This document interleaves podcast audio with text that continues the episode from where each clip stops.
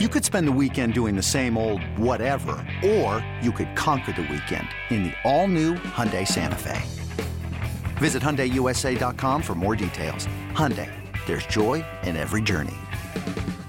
Knowing how to speak and understand a new language can be an invaluable tool when traveling, meeting new friends, or just even to master a new skill. But it's not always simple when you're bogged down by textbooks and structure classes. That's why so many people trust Rosetta Stone. Rosetta Stone is the most trusted language learning program, available on desktop or as an app. It truly immerses you in the language you want to learn, like Spanish, French, Italian, Chinese, and more. You won't just be studying English translations. The Rosetta Stone intuitive process helps you pick up a language naturally, first with words, then phrases, then sentences. Don't put off learning that language. There's no better time than right now to get started. For a very limited time, listeners can get Rosetta Stone's lifetime membership for 50% off. Visit rosettastone.com slash rs10. That's 50% off unlimited access to 25 language courses for the rest of your life. Redeem your 50% off at rosettastone.com slash rs10 today. We've got our take cannons loaded and ready. Ready. Absolutely dominant on deep routes. Absolutely dominant on short the routes. boys are back, baby. Excellent separation against man coverage. This is Reception Perception, the show.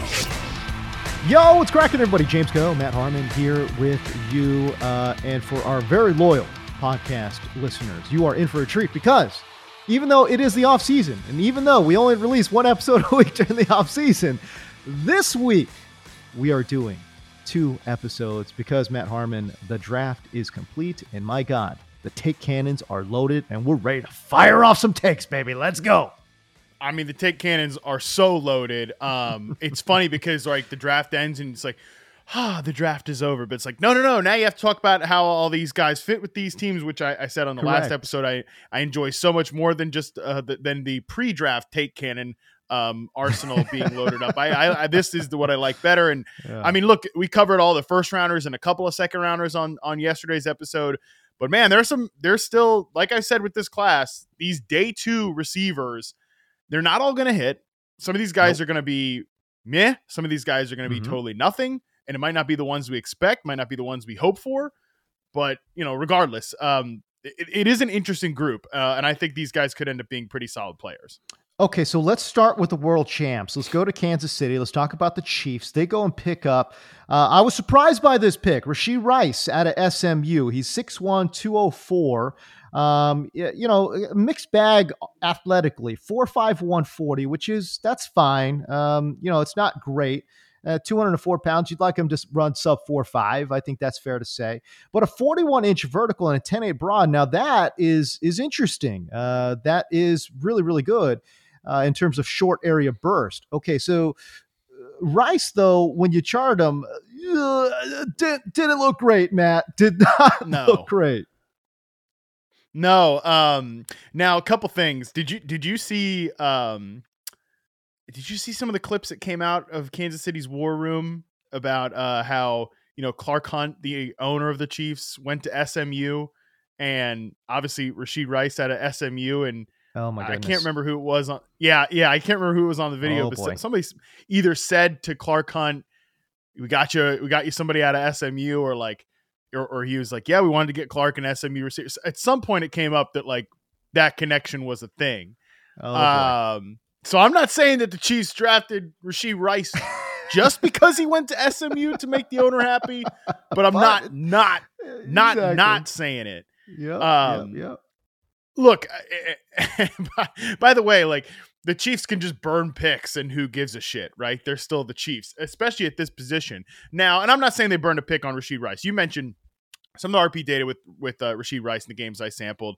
Um, first percentile success rate versus man coverage, forty five point seven percent, seventy point five percent success rate versus zone. That's a seventh percentile mark against prospects. Um, just not a separator. He's a very very like stunningly inconsistent player, in that he'll give you one rep where he looks incredible as like a right. stacking, you know, a guy that he stacks cornerbacks into vertical routes and he can win contested. Um, he saw a contested target on 27.1% of his sampled looks. His catch rate was 56.3%. So I think that really shows you it, like it can go either way. He'll give you one great rep and then like three really bad reps. So I think he's a developmental player, and um, I think he's a developmental. We did talk about this, James. What, what Kansas City needs was an outside receiver. I think Rashee Rice is a developmental outside vertical receiver. I think basically they're gonna. My guess right now is that they'll do something similar, and I could be wrong. Also, by the way, I want to put this out there. I'm I'm all over the place, but I do want to note that uh, I had somebody point out to me that Rashee Rice in all of these games I sampled was playing on like a fractured toe or something like that. So maybe that's a bit of context that needs to be put here. But again, from a techniques perspective, I do think he's a developmental player. And he's playing at damn SMU. It's not like he's at Alabama or something. It's kind of mm-hmm. similar to like Skyy Moore playing at Western Michigan last year. I think that they'll do something similar. Maybe I'm wrong, but I think they'll do something similar with what they did with Skyy Moore last year. Like, hey, you're our developmental flanker slot behind Juju Smith Schuster. We don't we don't we don't plan on seeing anything from you this year. Um, I know that we want things to be a little more instant gratification, stuff like that, but that's just I think that's kind of how they viewed it last year with Skyy Moore. And I think that's probably how they'll do like, hey, Rashee Rice, you're going to be our developmental vertical receiver behind MVS, and we don't care if you give us nothing this year. Like, we're Kansas City Chiefs, Patrick Mahomes, we're going to be fine. If we see you in 2024, that'll be all right with us. You know, uh, to that point, Matt, um, we saw them, you know, draft Skyy Moore. Um, and they kind of took that approach with Skyy Moore as well. I think a lot of folks thought, hey, Skyy, um, he's a good player. This guy could come in and, and, and, give him some slot reps and and really push Juju. That just wasn't the case. It just wasn't the no. case, right? Uh, Juju absolutely dominated um, that position, and uh, and obviously he moves on, vacates over hundred targets there in that Kansas City offense. Um, and look, it, it, and just talking about Andy Reid's offense, notoriously complicated offense, right? So, yep. uh, I mean, even the great Patrick Mahomes had to take a redshirt year. Um, as Alex Smith, you know, kind of helmed that that that vehicle, right? So, um, I, I think to your point, any offensive rookie skill position player that they bring in would basically take a red shirt year unless you're again just you know out the gates just a phenomenal player i'm just i just scratch my head a little bit because what are the traits here um, that andy reid and company look at rashee rice and say okay this guy is going to be a contributor for us next year because i tell you what when you spend a second round pick on a wide receiver matt there's some leeway. There's some a little bit of a leash, but especially in today's NFL, listen, man, the guy's got to contribute in year two. Period.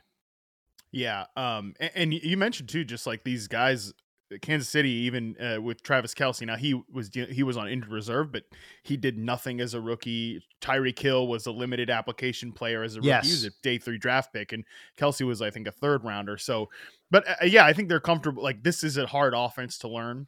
Um, it, it, it's difficult. And and for a guy like Skyy Moore, and it's going to be the same way with Rashee Rice because he played at a lower level. I've told people it's like it, it's not even just like moving to a foreign country. It's like trying to move to a foreign country, but coming from Western Michigan or SMU to the Andy Reid's offense it's like you're moving to a foreign country, you're learning the language, you're learning to drive, you're learning to drive on the other side of the road or some stuff like right. that. Like it's right. a very tough transition. So if you think about it that way, it's like yeah, it takes you a year to get acclimated. Now I think I think with Rashee Rice. I, I I see the the traits. It's just the getting those traits all together with the skill and matching that up is going to be the question here. And and like if he's their vertical field stretcher that in a way that like MVS, who's not a separation guy either. MVS no. has never been a, a separator, a never been a great route runner, but he wins contested downfield and he burns you on like nine routes, corner routes, post routes. I think that's probably the role that they see for Rashee Rice, right? And I think that I can see that eventually coming together. It does not show up um, obviously in his RP data, but his usage at SMU was all vertical stuff 27.5% of his routes were nine routes. You know, the curl route was the other one, 28.6%. So I think that's probably just they see him as that vertical stretch guy and they want to hone those ball skills that again he flashes but he's not consistent with so hey again we're going to take all of 2023 and try to remake you and then yeah maybe maybe in 2024 he, he's a guy who's ready to take over mvs's spot if they're ready to move on from that contract yeah, to your point, Rashee Rice, uh, nearly 35% of his routes were either the corner, nine, or post. Um, and then, you know, mixed in uh, a lot of the curl route, which makes a lot of sense if you're a vertical threat, right? Like you you threaten over the top, you see a big cushion, and then you you slam on the brakes, and then you come back to the quarterback, right? So 28.6 percent of the routes that you sampled were on the curl route, and then 27.5 percent were on the nine, right? So uh, a lot of either just let's just go in over the top and beat them physically over the top, or slam on the brakes and come back to the quarterback. Uh, hopefully, hopefully for an easy layup throw, but um, yeah, I was a little bit surprised by it. You know, when when you track yeah. a guy a, as a first percentile versus man coverage, that generally I'm not generally thinking this guy's going to go uh, in the second round. Yep, I, I was surprised. And, you know, look, obviously I would have loved for them to have grabbed one of these dudes that I, I liked a little bit better uh, than Rashee Rice. He's he's pretty low in my prospect rankings just because I think this is it's a risky profile to bet on. I'm you know, I'm giving you like the the the the, the the thought, right? The thought process behind the pick. And I think what they're thinking of, it's not the guy I would have taken, obviously. Mm-hmm. I, I mean, there are other players I like better. And yeah, he comes from, to, to speak of the developmental part, like you talked about the route tree, is it's like go routes and, and curl routes. He comes from one of these simplified offenses where he only lines right. up on one side of the field. He's outside right on 83.6% of his snaps on the line of scrimmage for 70.6%. Like he's playing one position, one side of the field. Those things have to get completely remade once you get to the NFL. And like some of these great receivers can do it. A guy like Rashee Rice, you know, that remains to be seen. So yeah, it's not, it's certainly not the pick I would have made. And I, I do kind of, the SMU thing at least makes me like raise an eyebrow at at like was this a hey we want to we need to get we we want to get a receiver. I don't know i i don't know whether to like i don't know whether to completely trust the chiefs on this because like part of me like looks at their depth chart and it's mvs it's kadarius toney and it's skyy moore and it's like well, that's the worst, one of the worst receiver rooms in the NFL. It if is, these got hundred percent. You know, based on MVS being a limited application role player who's a vertical guy, um, Kadarius Toney, I we've we've talked about him on the show a ton. We're not Toney Bros. There are there are still a good faction of Toney Bros out there, and and like I think he's a gadget player. You know, he's going to be like giving you what Mecole Hardman did, and then like Skyy Moore. I liked Skyy Moore a lot as a prospect, and I am absolutely not giving up hope on Skyy Moore, but like he better take a second year leap. He better yeah. become what Juju Smith Schuster was in this offense, or otherwise, yeah, this is a pretty bad receiver room. So it's a pretty big bet on Skyy Moore. And then just like, obviously, it's a pretty big bet on Travis Kelce and Patrick Mahomes. And like, hey, that's a pretty good bet to make. it is, but I, I, have harped on this many times with Kansas City. Um, look, I, I, know you're paying the Magic Man a lot of money, okay, and I get it. Mahomes is is that dude. Uh, he is him, as, as the, the kids say. But man, eh, I just I don't want them to surround him with all these bit players and say, "Well, just go make magic happen." Like mm-hmm. that's I don't want to see that, man. Like pair this guy up. It's like, look, Tom Brady had to do that a lot in New England, and it just wasn't a fun watch. You know what I yeah. mean? It was like, all right, he's trying to make do with what he's got, but golly, that one year, the couple years that he had Randy Moss, that was fireworks. That was awesome, man. Um, mm-hmm. Give me some of that. Pair up Patrick Mahomes with a stud on the outside, and let's go to work and let's just have fun, man. So that's what I would like to see. That's obviously not what's going to happen in Kansas City in 2023. Um, I, am still, you know, holding out hope for Skyy Moore as well. I, I saw a lot of really intriguing uh, you know, uh, plays from from Skyy, I think he's got a real good opportunity to to not just be Juju, but be better uh, than Juju in 2023. So we'll see.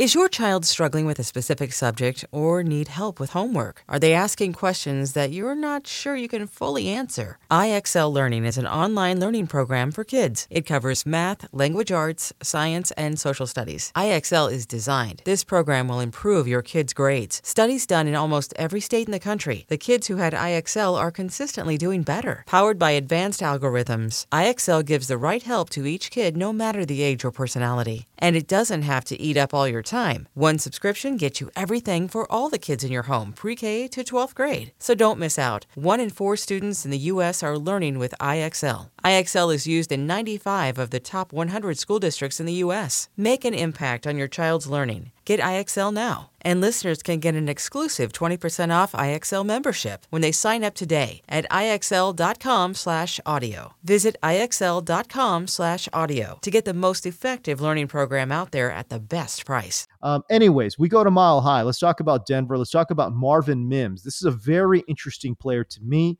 Uh, obviously, he's got that speed. He's got the athletic profile. He's 5'11, 185. He ran a sub 4'4, 4'38, 40 for Marvin Mims and a 39 and a half inch vertical, 10'9 broad jump. I mean, we're talking explosive, explosive athlete. I think he's a great contested catch guy, too.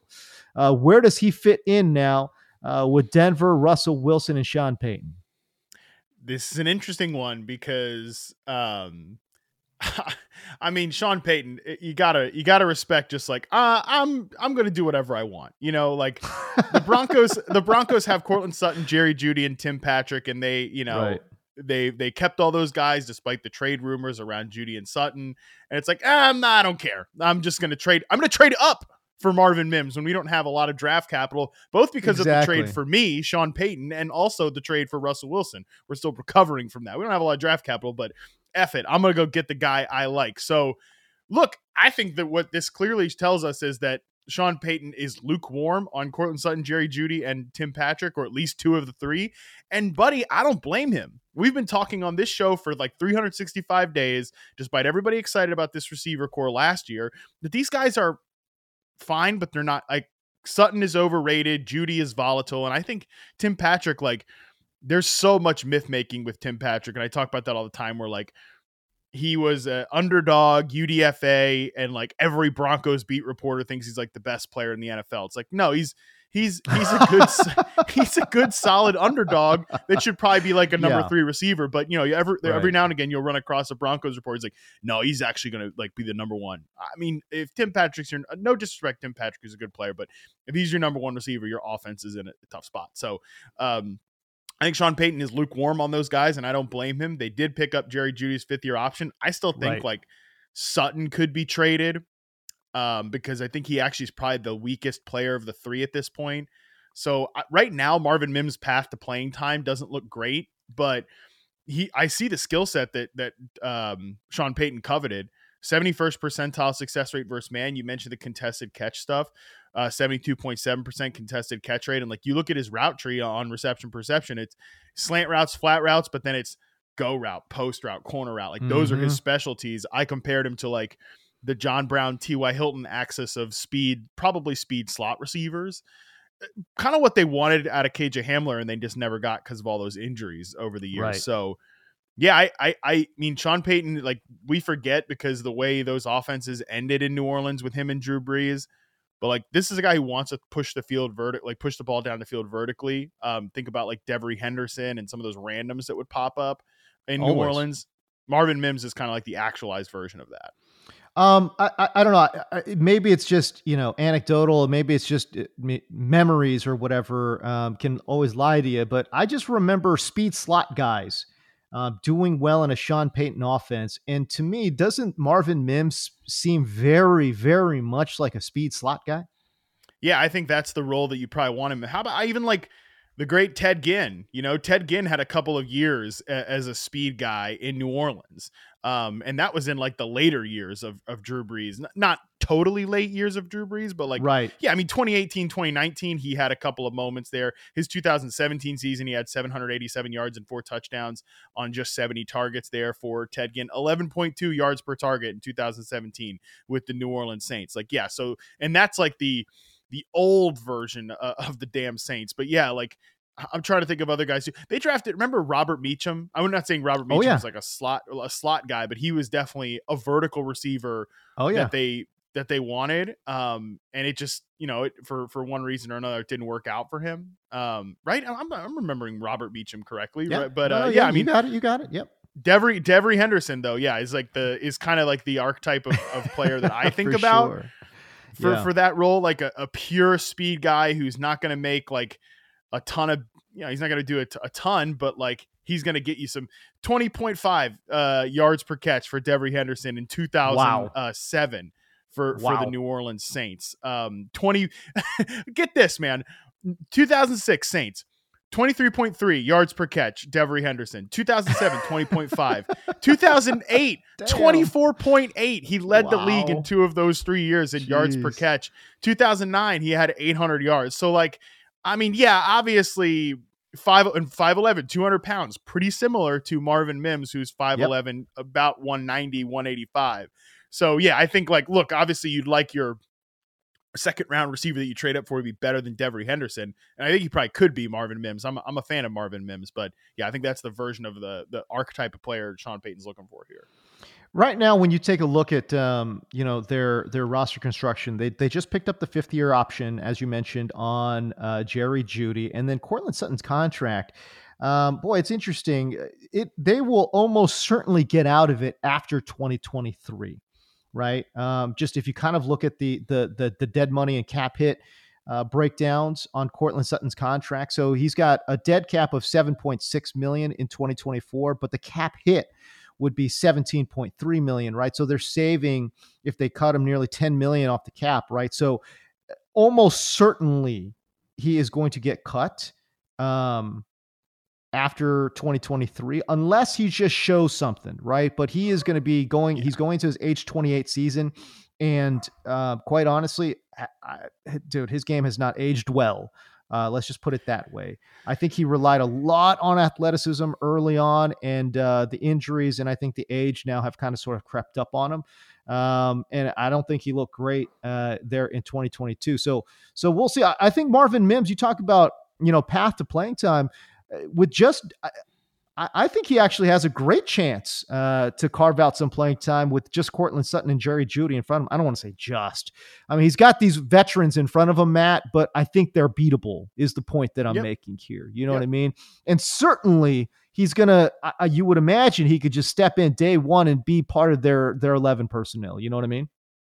Yeah, like look, these guys have all been committed to in terms of Jerry Jeudy, Courtland Sutton, and Tim Patrick, but like eh, this this the Denver Broncos are now Sean Payton. Like it matters what Sean Payton thinks and and Right. they th- the only thing that's happened since he got there is they did pick up the fifth year option on Jerry Jeudy, which is kind of like a no brainer. You know, you don't want to Yep. I always think about the Tennessee Titans, like they had that they declined the fifth year option on Corey Davis, and I'm not saying Corey Davis is like the greatest receiver in the NFL or anything, but he's a good, solid starting level receiver. And they declined the fifth year option. He had a breakout year, and he was out the door for like reasonable money the next year to the New York Jets. And Mhm. um, so I, I- I don't think the Broncos want to be in that spot. And I think, by the way, I think Jeudy's the pro- probably the best and most, at least most promising of these three receivers right now. So I, yeah, I get that, but like, we don't know what Sean Payton thinks about Courtland Sutton. We don't know what Sean Payton. Like, I think he would like a rugged, potential big slot receiver like Tim Patrick, but we don't know that. Um, what we know is he likes Marvin Mims. So yeah, I think Marvin Mims Yep. is is going to be on the field. I agree with you. And um, here, hey, here's another one. Remember Kenny Stills? 20 yards Oh, per yeah. catch his rookie year, 14.8 yards per catch, 900 yards in his second Oh, season. yeah. Oh, like yeah. that, there's been a guy like this in every Sean Payton Saints offense until the last couple of years when it was like Drew Brees can throw the football as far as you, James. So um, yeah, I like right. I, I think I think it, it just makes so much sense, and it maybe it's not the best use of resources. Maybe they had other holes. I don't know. I think Marvin Mims is is is going to get on the field pretty early. Of course, we're, do have to remember he's still getting on the field early for a, a Russell Wilson offense, and we don't know how that's going to go. Very good point. Uh, by the way, one last note on Tim Patrick here. He is uh, coming off an ACL tear, remember, uh, that he tore in August. So, he, from an injury timeline standpoint, it certainly makes sense. He, he should be fully healthy by the season start, right? But uh, that also being said, he's going into his age 30 season, right? So it's not like I know I know it seems like Tim Patrick has not been in the NFL that long, but he is entering into his age 30 season coming off of an ACL tear. Yeah. So again, you know, you talk about the veteran depth in front of Marvin Mims. I I just I don't see it as being like a big, you know, problem for Marvin Mims to step in uh, and contribute right away. So we shall see. And and bottom line is every team needs team speed. Uh, th- by the way, this is a player that I, I really would have loved to see the Chargers go get. Um, Yep. You know, if they want to wait into the second round uh, to go get a guy, I thought Marvin Mims actually probably would have been a great guy uh, to go target in the second round if they didn't want to go with Johnston there in the first, who we talked about in yesterday's episode.